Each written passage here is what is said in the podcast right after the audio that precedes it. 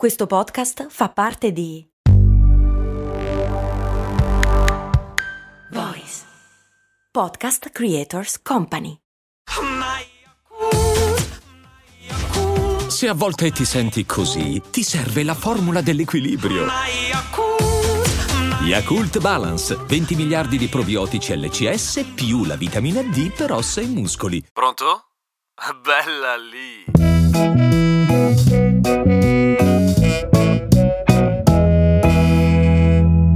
Ascoltare cose molto umane senza interruzioni facendo un binge listening di quasi tipo 50 ore? Iscriviti a Patreon, e puoi farlo e ci sono anche gli speciali che qua non si sentono. Nicola mi chiede come mai si risponde pronto al telefono e se dovesti immaginare se stavo rispondendo a una telefonata dal telefono fisso oppure cellulare all'inizio, prima della sigla, in quella meravigliosa simulazione, che cosa pensereste? Probabilmente fisso, giusto? No? Beh, dovreste, perché in generale l'abitudine di dire pronto eh, viene ovviamente utilizzata molto di più quando non si sa chi ci sta chiamando. Di solito una risposta al telefono cellulare è se è qualcuno che conosci, se rispondi Wee! Quando ti chiama, che ne so, il tuo capo, beh, magari ci sei in confidenza o ti manda a fanculo. Comunque, perché si dice pronto e si diceva e probabilmente non si dirà più perché sapremo sempre chi ci sta chiamando, a meno che non sia un telefono che non conosciamo. E lì nel 90% dei casi qualcuno dall'altra parte ti dirà Scommetto che non conosce il costo unitario del suo gas. e tu di solito metti giù. Perché si diceva pronto? Ai tempi in Italia, ma in realtà nel resto del mondo il sistema era uguale, solo che le parole ovviamente erano diverse. Per collegarsi con qualcuno non si tirava sul telefono e si faceva un numero, ma si tirava su una cornetta da un apparecchio che non aveva nessun numero, nessun disco telefonico e c'era qualcuno dall'altra parte che era un operatore telefonico, spesso un'operatrice telefonica e tu dicevi "Voglio parlare con Carletto". Chi?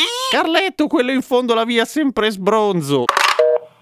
Poi quando riuscivi a, fa- a spiegarti per davvero con chi volevi parlare, lei faceva o lui faceva il collegamento e quando il collegamento era pronto, ti diceva pronto. Quindi in realtà pronto sarebbe in origine senza punto esclamativo. Forse volevi dire punto interrogativo, Gem. Ok, sì. Cioè era semplicemente la conferma, o meglio la affermazione che il collegamento era appunto pronto. E questa è una delle teorie. C'era un'altra che dice che si dice pronto partendo dal linguaggio militare, ma non mi convince per niente, non mi ha mai convinto. Lotterò strenuamente per la prima teoria, che mi piace un casino peraltro. Negli Stati Uniti si dice hello, che è un modo carino di salutare qualcuno, ma in origine l'inventore del telefono, che era il signor Bell, aveva proposto di dire ahoy! Bellissimo.